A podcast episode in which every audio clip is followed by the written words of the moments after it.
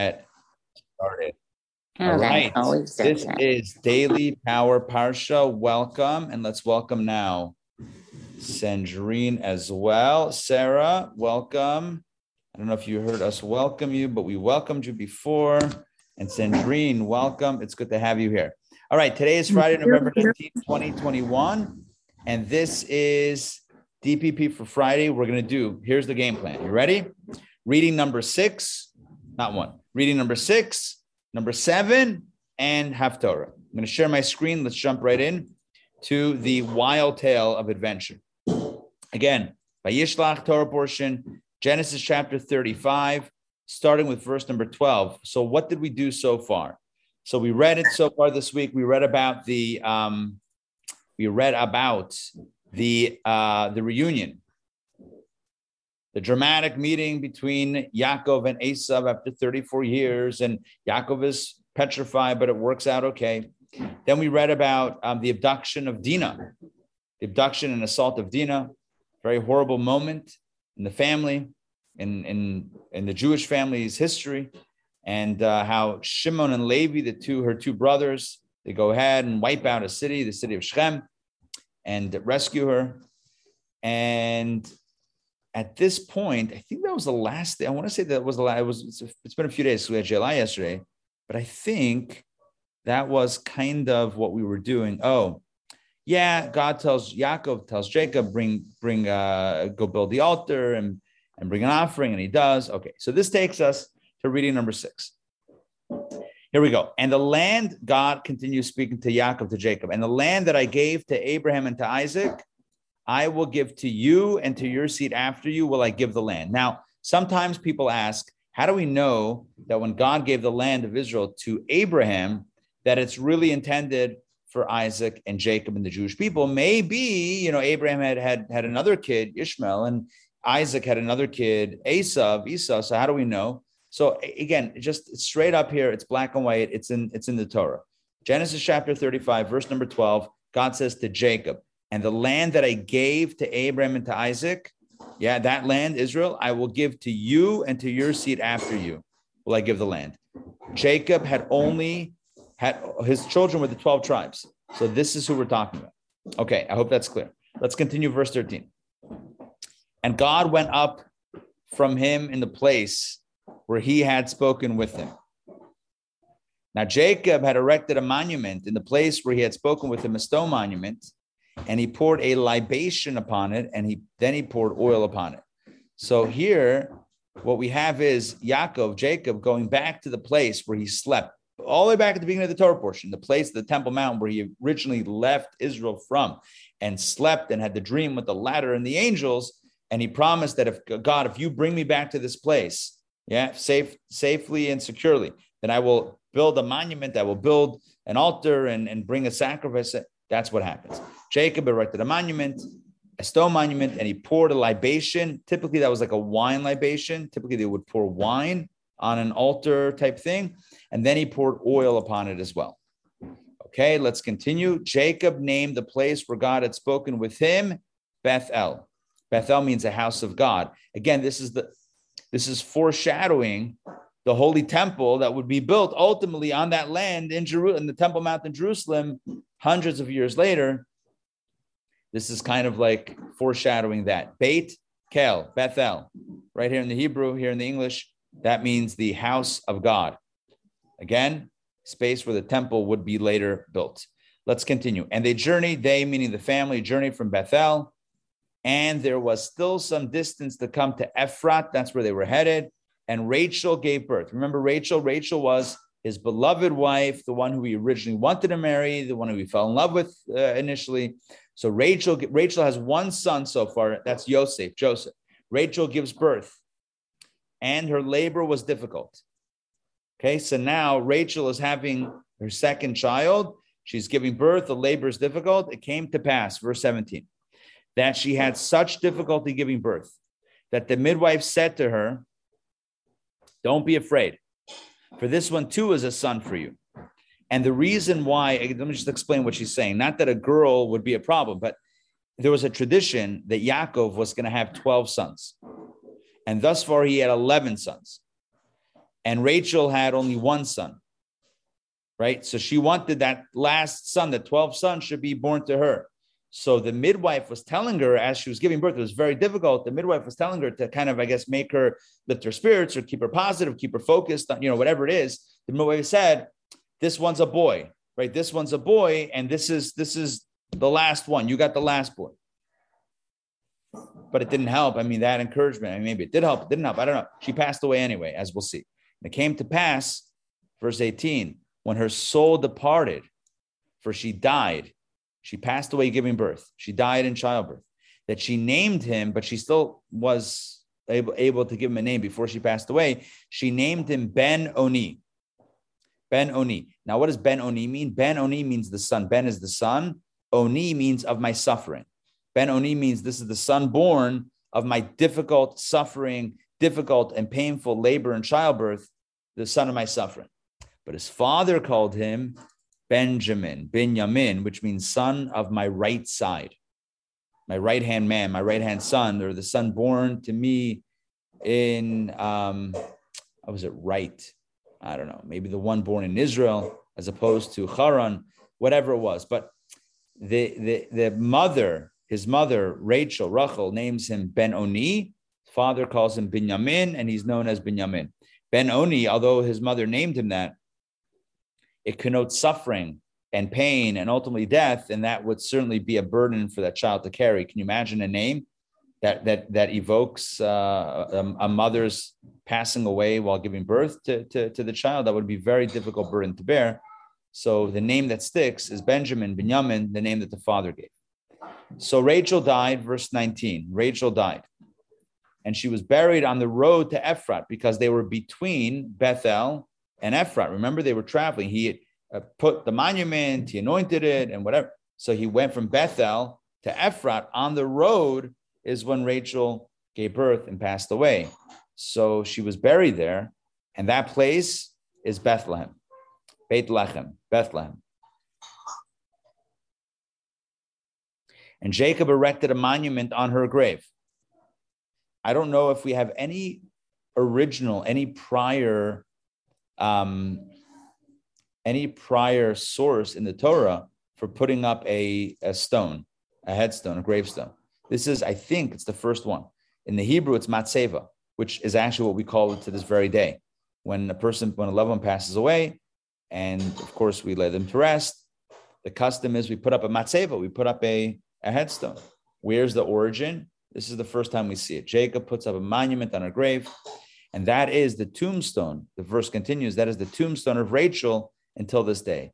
That is Matzeves Kuvuras Rachel Arayom, the tombstone of Rachel. Rachel's tomb. By the way, to this day, there is a place, Rachel's tomb. Many people has any has anyone just a quick question? Has anyone been there? Ray, you been there? Ray, give us a little bit of info. Uh, unmute if you don't mind and tell us when you were there and, and what you saw. Hold on, you got to unmute. Hold on, hold on. Didn't work yet? Yeah, you got it.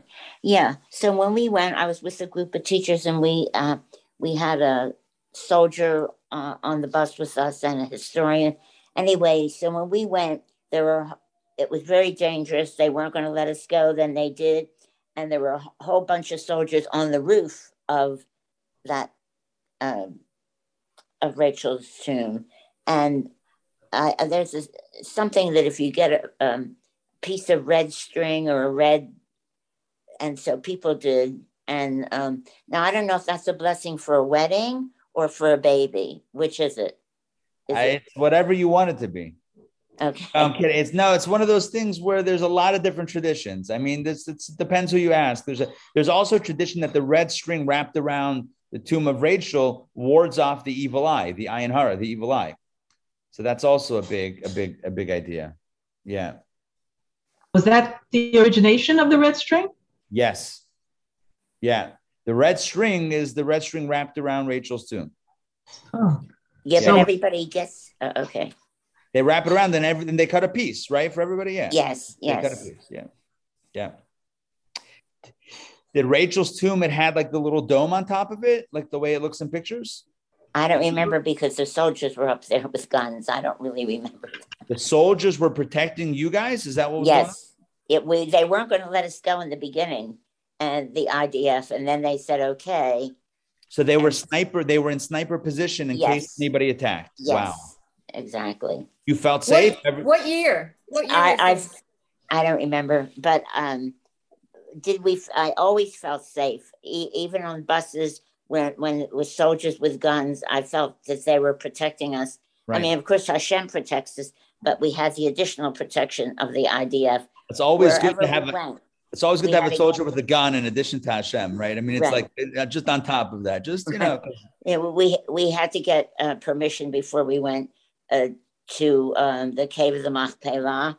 right? We had to get permission before we went anywhere. Yeah, it's it's amazing. It's ironic. It's amazing. It's it's it's it's weird how like all the Jewish holy sites are the ones that are the most dangerous. It's it's right. And, Bizarre. and Hebron, when we went to Hebron, yeah. they so the driver said, um, "Oh, I apologize that the windows are dirty." He said we should have cleaned them. Well, afterwards, he told us they had to, they had made them smoky to protect us. Oh, right. So no one would see. Wow. Hold on, but one second. I Joy, I know Joy asked, but is this? Are we talking about seventies, eighties, nineties? Like what? What deck? What approximately? What are we talking about? Uh, well, I was there more than once. Um, I'm saying the rate- not. I, I don't remember, Rabbi. but I, I don't remember. Okay. All right. No worries. No worries. Okay. Thank you for sharing that. Very special. So Rachel is buried on the road. In other words, what it means is she wasn't taken to the cave of Machpelah where the patriarchs and matriarchs are buried. She was just buried, not just, she was buried in her own spot. But I will tell you something, and this is a powerful idea, and we've shared it before, that this becomes a pivotal moment for Jewish history because this is a crossroads. This place was a crossroads when the Jews were being exiled after the destruction by the by the at the time of the destruction of the first temple, as the Jews were being carried away in chains. So they went by the tomb of Rachel, and they were crying. And Rachel is crying. Rachel, the verse says, is, was crying for her children. And God says, the patriarchs cried, ah, but when Rachel cried for her children, that prayer I'm listening to.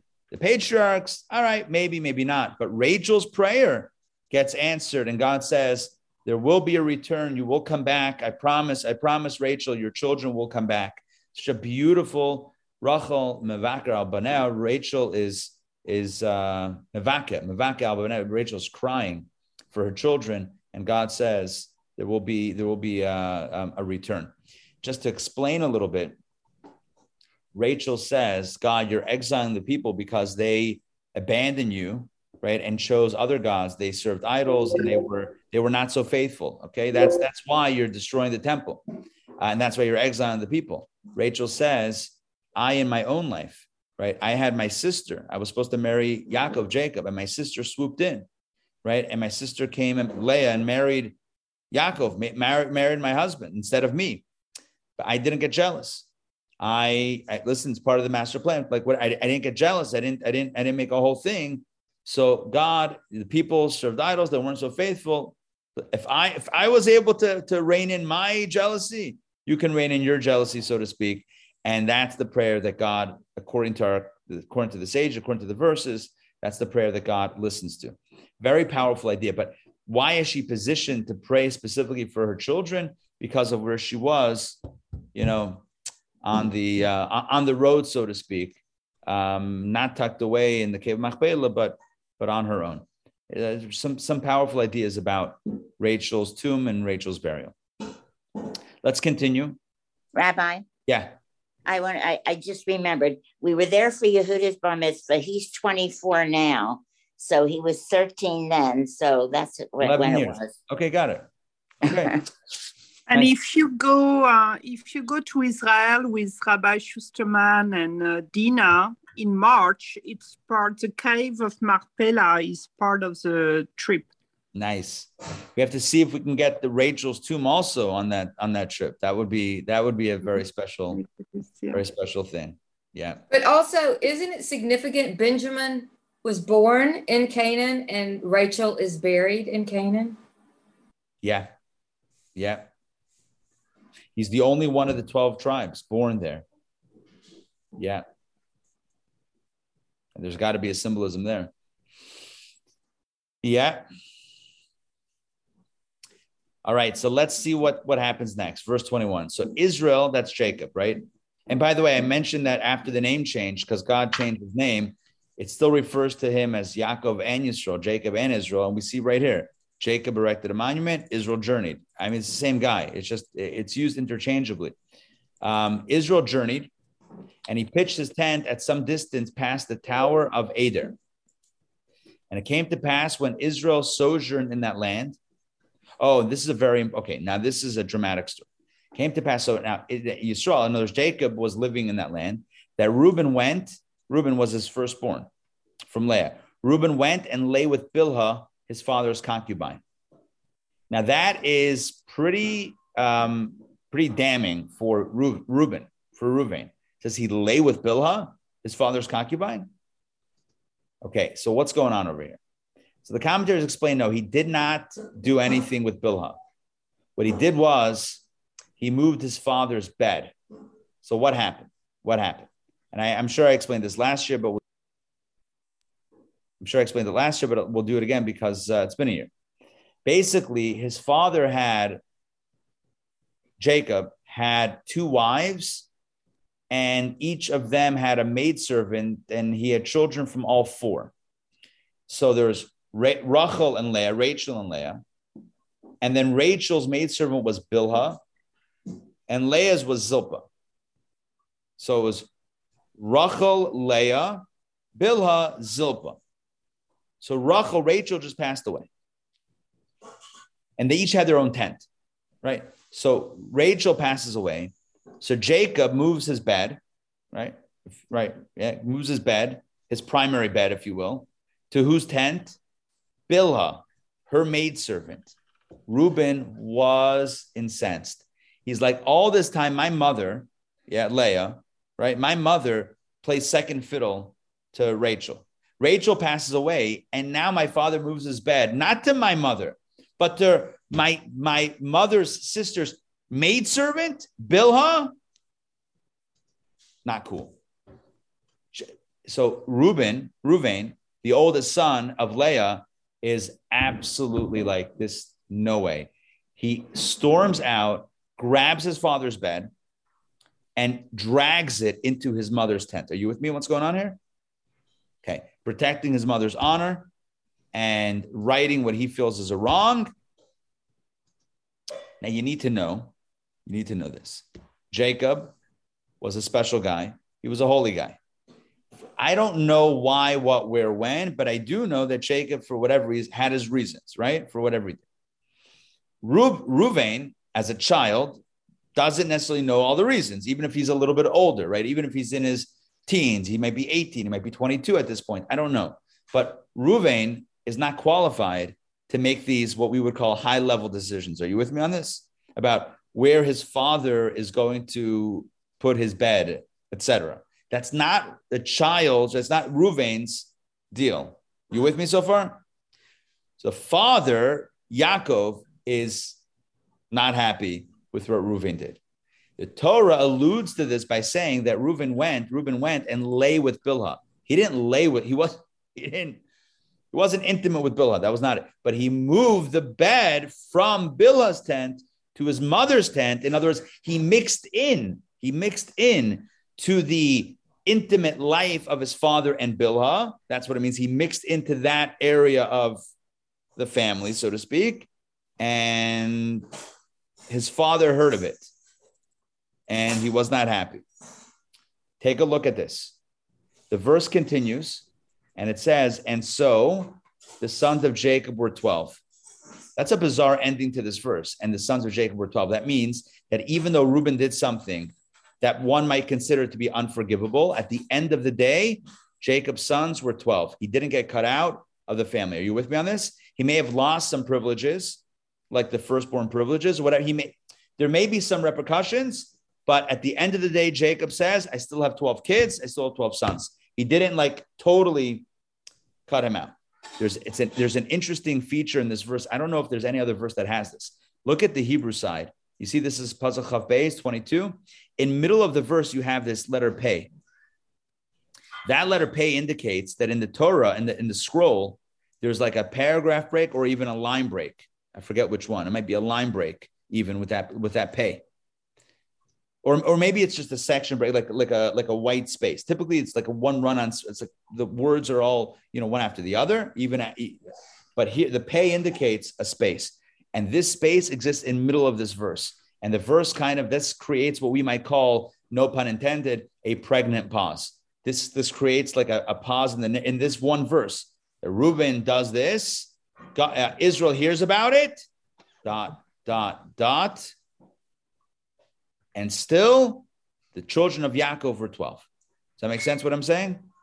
And notwithstanding, I'm, again, I'm referring to the Hebrew, notwithstanding the action that Reuben does that's not cool, right? As father deems not cool, nonetheless, dot, dot, dot, the sons of Jacob were still 12. Okay. And all of what I'm telling you is from Rashi and from the commentaries. It's all, it's all super, super classic mainstream understanding of this. In fact, the Torah continues to enumerate all 12 sons, which also makes sense in this context because uh, the last son was the last of the 12 sons was just born. So now we're just giving the full list. Okay, so the Torah says the sons of Leah were Ruvain, Jacob's firstborn, and Shimon, Levi, Yehuda, Yisachar, Zavulun. Six sons to Leah. And by the way, also Dinah, the daughter, but we're talking about the sons. So, tw- so six sons for Leah. Sons of Rachel, Yosef and Benjamin, Joseph and Benjamin. The sons of Bilhah, Rachel's maidservant, the aforementioned one whose husband's bed got pulled out. Okay. Bilhah, Rachel's maidservant, had Dan and Naphtali, those two kids. The sons of Zilpah, Leah's maidservant, were Gad and Asher. These are Jacob's sons who were born to him in Padan Aram. That's although that's not accurate. Um, 11 of those sons were born in Padan Aram, and one was born in Canaan, right? As we just read a moment ago, right? But nonetheless, I guess most of them were born in Padan Aram. So we're just, uh, you know, putting it all together. And Jacob came to his father Isaac. Can you imagine the first time after so many years he was reunited with his dad, Isaac? Last time they saw each other was shortly after the blessing kerfuffle. Anyway, so Jacob comes to came to his father Isaac, to Mamre, Kiryat Arba, which is Hebron. Oh, oh, Ray, we talked about Hebron here. There you go, Hebron, right here, the the, the cave Machpelah, where Abraham and Isaac dwelt. Right, that original holy city of Hebron. Jacob Yaakov finally comes back full circle. His dad is there, and the family is reunited. Let's talk about Isaac now, right? Isaac, the days of Isaac were 180 years. Isaac lived 180 years, and Isaac expired and died and was gathered to his people old and sated with days. Old and sated with days means that he accomplished his mission in life. He did what he needed to do. And his sons, Esau and Jacob, buried him. This indicates that Esau, you know, uh, stood up to bury his father. Remember what we said that Esau, with all of his shortcomings and all of his uh, baggage, right? He was still very honor. He still honored his father greatly and immensely. Esau loved his father Isaac and he honored him immensely. He tried to hide his true behavior from his father because he wanted his father not to be disappointed in him. He really cared about his dad. And so when his dad passed away, when Isaac passes away, who buries him? Esau and Jacob, the twins, but Esau is there. Esau is still part of the family and still buries his dad. Okay, makes sense so far? Yes. So it is nice that they were reconciled so they could do it together. Yeah, I mean, although right, right, right. Yeah, it's it's yes, yes, I understand what you're saying. In other words, it's nice that they at the beginning of the Torah portion they made up, so now right. they can at least uh, exactly participate in the bear. Now, long term, you know, were they best friends as we discussed in the Jalak list? No, they weren't best friends long term. But you're right. At least functionally, they had repaired the relationship to at least have some sort of uh, measure of communication and cooperation to be able to uh, lay their father to rest in a respectful way. That was the lesson from yesterday's class. I mean, we yeah. don't always have to be, you know, best buds. Exactly, jinx, right? We don't have to be best buds, but uh, we get it done. We make it work. Right. Now, I want to share something else. Isaac lived how long? 180. So you know, you may know this. The traditional blessing is 120. I mean, may you live to 120. But the Rebbe would sometimes say 180, right? Like Isaac. Let's go 180. Listen, please God, in good health, right? 180, not a bad gig, right? Imagine when you're 90, you could be like midlife, you know, midlife crisis. 90, that's that's good, but only but with good health and uh, you know with blessings. Okay, so we've read about. Let's just consolidate what we did because the the narrative, as you'll see, is about to get a little about to go in a completely different direction. But so so we talked about today the birth of Benjamin, the passing of Rachel, the burial of Rachel, the passing and the passing now ultimately of, of Isaac. All right, let's continue. Genesis chapter 36, verse number one. And again, it's we're going to veer off in a different direction now. Talk about the other side of the family, if you know what I mean. Talk about the other twin, Esau, and his descendants. And these are the generations of Esau, that is Edom. Now, again, the, the man's name was Esau, Esau but he's also referred to as Edom. Why? Because Edom was the nation that was created by Esau and his family. The, the, the nationality, if you will, was they were Edom, the Edomites. That's just the way it became known as. Now, Esau took his wives. So, literally, we're going to have a family tree of Esau. Now, you might think, like, who cares? Well, the Torah cares enough to tell us about this family. So let's let's read it. Let's let's learn it. Esau took his wives from the daughters of Canaan. Remember, he took Ada, daughter of Elon the Hittite, and Oholibama, daughter of Anna, daughter of Zibeon the Hivite. So he married two local girls, and remember they were um, they were involved in idolatry. And then he found out that his brother was going to go elsewhere to marry someone from the family. And so then he took a third wife, but kept the first two. So that's the third wife right here. Verse three also, Basmat, daughter of Ishmael, sister of Nebayat. That is who he married as a third wife. Wow, these twins, between the two of them, seven wives. Kanahara, as they say. All right, let's continue. Or, or maybe not. I don't know. I don't know if that's okay. Next, number four. Ada, again, his wives are Ada, Olibama, and Basma. Okay, good. Ada bore Eliphaz to Esau, and Basmat bore Ruel. So, so far, two wives, two sons, Eliphaz and Reuel. By the way, Eliphaz was the guy who chased Jacob when Jacob left. When, sorry, when Jacob ran away initially from home after his brother wanted to kill him, and he ran away from home. And uh, um, Esau, Esau sent Eliphaz, his son, to track him down and kill him. And that's Eliphaz is the one who eventually robbed Jacob instead of killing him. I think I mentioned this a few days ago. He took his money instead of his life. And Jacob said, just take my money and and and that's like you killed me and whatever. And he did. But that was Eliphaz. He was the the the hired gun. I mean his son also, but uh Esau's son, but he was the one who he sent. Now, Olibama, the third wife, bore Yeush. And hold on, Yalam although I like it in English, Jalam, Jalam Balam, and Korach. I don't think that's the Korach that we know and love. It's a different one. These are the sons of Esau who were born to him in the land of Canaan. And Esau took his wives, his sons, and his daughters, and all the people of his household, and his cattle, and all his animals, and all his property that he acquired in the land of Canaan. And he went to another land. He went to another land because of his brother Jacob with me. His brother Jacob was now came back to Canaan, so Esau bounced a little bit. For their possessions were too numerous for them to dwell together, and the land of their sojournings could not support them because of their livestock. So it's interesting that Esau makes way for his brother. It's a bit of a concession over there. You might have thought that Esau would have said, Jacob, there's too many of us around here in one small spot. You're out of here. I'm the firstborn. You're gone. No, Esau picks up and he moves on.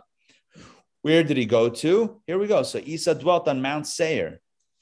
Esau, that is Edom. Edom. Edom, he's the nation of Edom. And these are the two generations, sorry, and these are the generations of Esau, the progenitor of Edom on Mount Seir. These are the names of Esau's sons. And you're probably wondering, didn't we just talk about this? Yes, we did. It's reviewing it. Eliphaz, son of Ada, the wife of, of Esau, Ruel, son of Basmat, wife of, wife of Esau, the sons of Eliphaz. Now, so now we're getting the next generation, the grandkids, the Enoklach, the grandkids. The sons of Eliphaz were Teman, Omar, Tzfo, Gatam, and Kenaz. And Timnah was a concubine to Eliphaz, son of Esau. And she bore to Eliphaz Amalek. Whoa, Amalek comes in here. Yeah, remember Amalek? That's the nation that eventually becomes the thorn at the Jew side. This is Amalek, the progenitor, the Zaidi of the nation Amalek, is born to Eliphaz and Timnah. Again, Eliphaz was the son of Esau. So again, just break this down. Esau's son, Eliphaz, has a concubine whose name is Timnah. They, Eliphaz and Timnah, have a son whose name is Amalek. And Amalek becomes the thorn on the side of the Jews. So again, it's always family. It's always family that that uh, that hurts the most. That's the way it is. The Jewish enemy, Amalek, is a cousin, essentially. Yeah? It's a cousin. It's Es- it's Esau's grandson. There you go. These are the sons of Ada, the wife of Esau. And these are the sons of Ruel, again, grandchildren of Esau, Nachat, Nachat, like Nachas. Huh, I wonder if he had Nachat from Nachat. Zerah, Zerach, actually, Shama, Miza. These are the sons of Basma, wife of Esau. And these are the sons of Olibama, daughter of Anna, daughter of Zibeon, the wife of Esau. She bore to Esau Yeush. We said this before. Yeush, Yalam, and Korach. And these, sorry, 15. These became the chieftains of the sons of Esau. So just to, before we do 15, time out, pause, pause everything. Okay, let me just check in. There's a lot of names here, a lot of information. You might think like, I don't really need to know this. I hear you. But just, just to explain what's going on here, the Torah is describing Esau and his wives, three wives, their sons, their sons' wives, and the grandchildren. The Torah is giving us these three generations Esau, his kids, and their kids. That's what we just did. Now we talk about the tribes, like Jews. Uh, Jacob had 12 sons that became 12 tribes. Esau also had tribes and chieftains of the tribes. Let's read this inside. Let's do the verses. Okay, verse number 15. These became the chieftains of the son of Esau, the sons of Eliphaz, Esau's firstborn, chief, Teman, chief, Omar, chief, Zapho, chief Kenaz. We read all these grandchildren before, but now we know that they were also called chief. You with me on this? We read all these before, but they weren't called chief. Now we know they're chief Teman, chief Omar, chief Zapho, chief Kenaz, chief Korach, chief Gatam, chief Amalek. Same people, same names as a, as a few verses ago, but these became chiefs of tribes. How many are there? How many are there? Let's do this. One, two, three, four, five, six, seven. Seven chiefs. Let's see if we have 12. Let's see. Seven so far. So these are the chieftains of Eliphaz and lands of and land of Edom. These are the sons of Ada. Let's continue. These are the sons of Ruel, the sons of the son of Esau. Again, he had multiple kids. These are more grandkids. Chief Nachat, Chief Zerach, chief Shama, and chief Miza. These are the chieftains of Ruel in the land of Edom. These are the sons of Basma, wife of, of Asa. Now, again, how many do we have? We had seven. Now we had um, eight, nine, ten, and 11. No, we're going to have more. Okay. All right. Not exactly 12. And these are the sons of Alibama, the wife of Isa, chief Yeush, chief Jalam, chief Korach. These are the chieftains of Alibama, the daughter of Anna, of, of Anna, the wife of Isa. These are the sons of Isa, and these are their chieftains. He is Edom. The Torah is trying to tell us that this wasn't just a family. Esau, his kids, and their kids, three generations, these became nations unto themselves. These became their own nations. They were chiefs of tribes, of nations, of peoples. They all became leaders in their own right, which again makes sense because at the end of the day, Esau is from the family of Abraham. And God promised that Abraham would have many children and many and a lot of diversity. And the point is here we have a lot of diversity in the family, right? Abraham Abraham has uh, has Isaac and Ishmael. Ishmael goes his way, and Isaac has Jacob and Esau, and Esau goes his own way. Now we're reading about that side of the family, right? Cousins, cousins to the Jewish people, and big families, big family with a lot of their own nations and tribes built in. So, okay. Rabbi, that means everyone has Jewish ancestry in them. I might be. might be right. All the, I mean, I don't know everyone, but uh, certainly these families, right? Whatever they're this, whatever wherever that goes, it's traced back to Esau. Esau's dad is is Isaac, and Isaac's dad is Abraham. Exactly. Yeah. Little did we know this whole time. Okay. So they, now, yeah. So they should be nice to us then. yeah, I know. Be, uh, well, but it also seems that Esau left because he had given up his birthright. He didn't have a right to that land. So he left. Yeah. He did the right, he did good then, but I he never forgot. He never forgets. And his children and grandchildren never forget. Correct. Correct. Yes. I would agree with everything that you just said. Sarah. Do they all come from the spiritual world of Tohu, like Esav? All of yeah, his descendants? I would say that that they are emblematic of Tohu, exactly. This world of chaos. It seems like it's just part of part of that part of that line. I would say, yeah.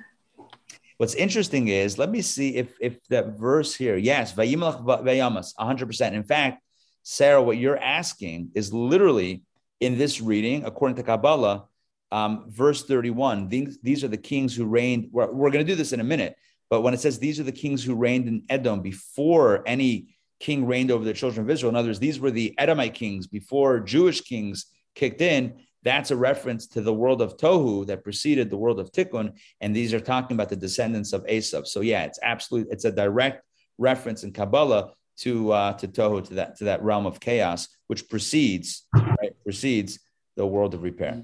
All right, good. So let's but let's get there. Let's uh, let's start with uh, the seventh reading. And again, we're still this is still Esau. We're still you know we haven't gotten back to Jacob. We're not going to get back till next week with Jacob's journey and his family's journey. Um, next week, of course, begins the uh, um, the Joseph drama, which is like my fave. So next week we get back to Jacob's side of the family, but we end off this Torah portion with a lot of discussion about Esau. So here we go. These are the sons of Seir, the Horite, the inhabitants of the land, Lotan, Shobal, Zibeon, Anna, Dishon, Eitzer, Dishon. These are the chieftains of the Horites, the sons of Seir in the land of Edom. Again, we're talking about the Edomites, which are the descendants of, of, of Esau, and that's where we're at. The sons of Lotan were Hori, Chori, and Hamam, and the sister of Lotan was Timnah. We already had her before. She was also the concubine of of um, Eliphaz, and they had Amalek. Okay, but we're just getting circling the the family tree from both sides. And these are the sons of Shobal, Alvon, Menachat, and Aval, Shfo, and Onam. And these are the sons of Zibeon, or Tzivain, Aya, Anna. He is Anna who found the mules in the wilderness. Yeah, in case you're wondering which Anna, the Torah specifies. Yeah, he's that Anna who found the mules in the wilderness when he pastured the donkeys for his father Zibeon. Don't you remember that story? And we're like, what? Like, who's the guy who found the mules in the wilderness? And why do why why are we meant to know this? All right, listen, it's it's a reference that uh, that that was that certainly was relevant at a time. And these are the sons of Anna, Dishan, and Olivbama, the daughter of Anna. And these are the sons of Dishan, Chemdan, Eshban, Yitran, and Chron. By the way, in case anyone's looking for names, I'm not recommending, you know, these are not Jewish names, but you know, if everyone's looking for creative names, because you know, um, what's what's the most popular name, boy name in the U.S. I don't know. What are popular names? Um, John. John. In case John sounds too boring, done. Right. so so much so many options here. Not Jewish names, but names. Okay. These are the sons of Azer, Bilhan, Zavan, Akon. These are the sons of Dishan, Uz, Utz, actually, Utz, and Aaron. These are the chieftains of the Chorites. Chief Lotan, Chief Shobal, Chief Zibeon, Chief Anna, Chief Dishan, Chief Azer, Chief Dishan. These are the chieftains of the Chorites according to the chieftains in the land of Seir. And these are the kings who reign. Okay, now, now we get to the verse that is a reference, according to Kabbalah, to the world of chaos. These are the kings who reigned in the land of Edom before any king reigned over the children of Israel. In other words, the Edomites, which are um, Esau's descendants, they had they had their land, they had their kings before Jews settled ultimately back into the land of of Israel, okay, Canaan slash Canaan slash Israel. So the the the um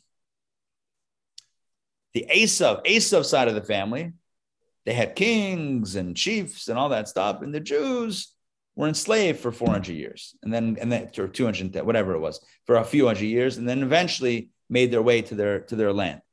Um, okay, who are the kings that reigned? And this is a reference, of course, as I mentioned before, to the spiritual world of chaos that precedes tikkun, the chaos that precedes the repair. Bela, son of Baar, reigned in Edom, and the name of his city was Din Hava. Bela died in Yohab, oh, sorry, Yovav, son of Zerach of Batsra, reigned in his stead. And Yovav died, and Husham of the land of the Temanites reigned in his stead. Husham died, and Hadad, son of Bedad, who defeated Midian in the field of Moab, reigned in his land. The name of his city was Abit. Hadad died, and Samla of Mas- Masreka, Masreka reigned in his stead. Samla died, and Saul, Shaul, Shaul of Rehovot by the river reigned in his stead. Now Shaul died, and Baal Hanan, son of Achbar, reigned in his stead. Baal Hanan, son of Achbar, died, and Hadar reigned in his stead. The name was Po. His wife's name was Me. Me Mehetavel, Mehatav Teva, Me, sorry, Mehetavel, daughter of Matred, the daughter of Me, Zahav. And these are the names of the chieftains of Esav according to their clans, according to the places by their names chief Timna, chief Alva, chief Yatate, Yates, chief Olibama, chief Ela, chief Pinon, chief Kenaz, chief Taman, chief Mibzar, chief Magdiel, chief Iram. How many are these? One, two, three, four, five, six, seven, eight, nine, 10, 11. So close. These are the chieftains of Edom according to their dwelling place in the land of the possession, their possession. This that is Esau, progenitor of the Edomites. Okay. So the last two readings of this Torah portion, six and seven, which we just finished, are all about the other side of the family, Esau's side of the family, and the fact that they're all leaders and chieftains and big machers, and they have kings and they have monarchies and rulership set up, and the Jews are still a bit of a wandering family, um, unsettled in that way of having, you know, this uh, formality. And as we'll see, as the Jews start getting their their their tribes moving, that's when the Egyptian exile begins, and that takes another few hundred years. Okay, all right, that that ends the Torah portion. A bit of an interesting note. So let's do the Haftorah quickly. The Haftorah talks about a vision, the vision of Obadiah. In the Hebrew, it's Ovadja. It's a prophet, Ovadja or Obadiah. And his vision is about the ultimate downfall of Edom, which is perfectly synced to this week's Torah portion. Edom is a reference that I mean, we don't know who the Edomites are today. Like all the nations are mixed up anyways. Like we don't know Edomite versus you know, who knows.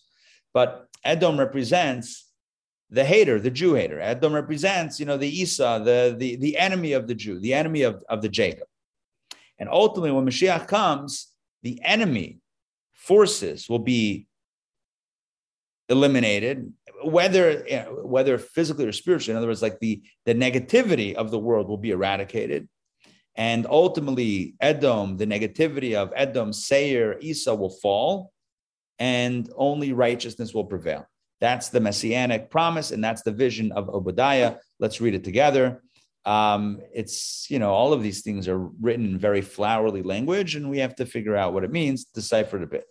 The vision of Obadiah. This is the opening verse, opening chapter, and opening verse of the book. So said the Lord. This is again half Haftorah, right? This is says Torah reading, but it's really the half Haftorah right here. This little this little guy, Haftorah. The vision of Obadiah. So said the Lord God concerning Edom. We have heard tidings from the Lord, and a messenger has been sent among us, uh, sorry, among the nations. Arise and let us rise up against them in war. Behold, I have made you small among the nations, you are very despised. The wickedness of your heart entice you, who dwelled in the clefts of the rock, whose habitation is high, who says to himself, Who will bring me down to the earth?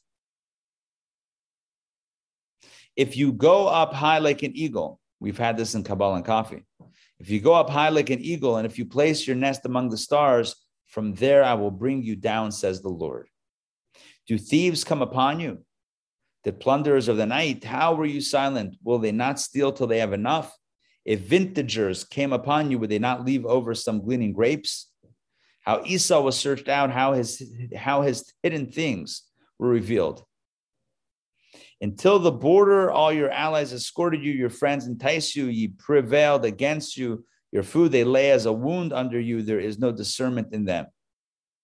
Shall I not in that day, says the Lord, destroy wise men from Edom and discernment from the mountain of Esau? This is talking about the revenge. So, so far we're talking about the the um, the challenges of the Jewish people, right? The challenges, the the travails of the Jewish people at the hands of the Edomites, at the hands of the children of Esau, of Esau. But then ultimately, in that day, that day means the, the times of Mashiach, right? At that point, says God, I will destroy wise men from Edom and discernment from the mountain of Esau. And your mighty men shall be dismayed, O dwellers of the southland, in order that every man be cut off from the mountain of Esau by slaughter. Because of the violence of your brother Jacob, shame shall cover you, and you shall be cut off forever. On that day you stood from afar, on the day strangers captured his possessions, and foreigners came into his cities, and on Jerusalem they cast lots, you too are like one of them. And you should not have over and you shall not, and you should not have looked on the day of your brother on the day of his being delivered. And you should not have rejoiced about the children of Judah on the day of their destruction. And you should not have spoken proudly on the day of distress. This is referring to, this is God speaking to the Edomites, right? You should not have been happy when their temple was destroyed. You should not have been happy on the day that they were, you know, that the day that they felt that, that, that, they fell. Yeah. You should not have come into the gate of my people on the day of their misfortune. Right? You shouldn't have plundered their temple. You should not have looked at their affliction on the day of their misfortune. You should not have stretched out your hand upon their possessions on the day of their misfortune. You should not have stood by the gap to cut off their fugitives. Neither should you have delivered their survivors on the day of distress. You shouldn't, you should not have been a proxy to this destruction of the Jewish people. For the day of the Lord over all the nations is close. This is referring to the Messianic era. As you have done, shall be done to you. Your recompense shall be returned upon your head. For as you drank on my holy mount, shall all the nations drink constantly, and they shall drink and be stunned, and they shall be as though they were not. And Mount Zion there shall be a remnant, and it shall be holy, and the house of Jacob shall inherit those who inherited them. So, what it's referring to now is how things come full circle. And that is, yes, the Jews have been exiled and downtrodden and beat up, and the Esau's of the world either do the beating up or they or they're happy or they smile at the beating up. Either way, two different forms of uh, of, of, of of antagonists here. But on, on the on the, the messianic era on that day, the Jews will come back. The the redemption will will be here. Right at Mount Zion, there shall be a remnant. That means those that are left behind will come back and it shall be holy, and the house of Jacob shall inherit those who inherited them. I mentioned that, I read that a moment ago, but it means that the Jews will come back and inherit those who inherited them. And the house of Jacob shall be fire, and the house of Joseph a flame, and the house of Esau shall become stubble. And they shall ignite them and consume them, and the house of Esau shall have no survivors, for the Lord has spoken. Wow, that sounds like a genocide, but it's referring to the negativity, the evil within the house of Esau shall not survive because the Lord has spoken and God's voice, God's God's word is revealed to all. In that time, it will be an organic situation. Once everyone hears the word of God, automatically there will not be any evil left to hide in the world. And the inhabitants of the southland shall inherit the mountain of Esau, and the inhabitants of the plain, the Philistines, and they shall inherit the field of Ephraim and the field of Samaria, and Benjamin with the inhabitants of Gilead. And this ex- and this exiled host of the children of Israel who are with the Canaanites as far as Zarephath and the exile of Jerusalem, which is in Sfar, shall inherit the cities of the southland, and saviors, Va'olo Mashim, and saviors shall ascend Mount Zion to judge the mountain of Esau, and the Lord shall have the kingdom. Really means that the Lord will be the king of all kings and the ruler of the kingdom of this world. That is how this Haftorah ends. The Haftorah is, in a nutshell, talking about the Jewish people's downfall, Esau beating up the Jewish people, the Messianic era and the rise of the Jewish people, and the fall of the people of Edom, Esau's people. Does that make sense? It's the circle, it's the cycle of rising, falling, rising, falling. And ultimately it ends with Mashiach and the rise of the Jewish people, the fall of the negativity of Esau, the hate of Esau, and God's sovereignty reigning forever and ever. All right, and that's and that's uh, that makes a lot of sense given the context of this week's Torah portion, where we have Jacob and Esau kind of battling it out, and Jacob wrestling with the the angel of Esau and representing two nations. And at sometimes they're peaceful, at sometimes they're not so peaceful. Sometimes one is rising above the other, the other time the other one's rising over the the other one. But at the end of the day, as we read at the end, as we read today in the in the Torah portion, there were kings of Edom, but ultimately that, that ended and the, the Jewish kingdom began. And that's the same story that will repeat itself in the Messianic era, that the that that that negativity will be eradicated and only um, the one God will reign for eternity. All right, make sense? Ish? Yeah. Okay, good. All right, my friends, have a wonderful Shabbat. We have a lot of stuff going on this weekend, action packed. Saturday night jewelry with Donna and Hanukkah party, right? Join us for the jewelry and the Hanukkah party, or the Hanukkah party or the jewelry, either one. Just be there. 7:30 p.m. Jeff's place on the Beltline. Sunday morning, Kabbalah and coffee. Sunday, a few hours later, meals of love. Meals of love. Thank you, Sarah. Thank you. Meals of love is Sunday. We're going to be making food, cooking food, and baking for the residents of Rebecca's tent, which is a shelter for women without homes. This is happening Sunday, early afternoon, about 12:30, and then Sunday, 6 p.m. We have the grand celebration for the 19th of Kislev, which includes wine and dinner and a few talks. It's more of a social event, a few talks of inspiration I'll show a quick video. We'll play some tunes, Hasidic tunes in honor of the, the occasion. And I'll be giving out a brand new hot off the press Hebrew English edition of Tanya. You're going to love it. And uh, it's in the sanctuary. That will be upstairs. The cooking will be right. The cooking will be on the mezzanine level. Is the, that's that, the long hallway? Long hallway. There where we have the kitchen and the classrooms. We'll use that for prepping and cooking. Okay. And then the so we're making our way upstairs. That's the point. Saturday night we begin the ground floor.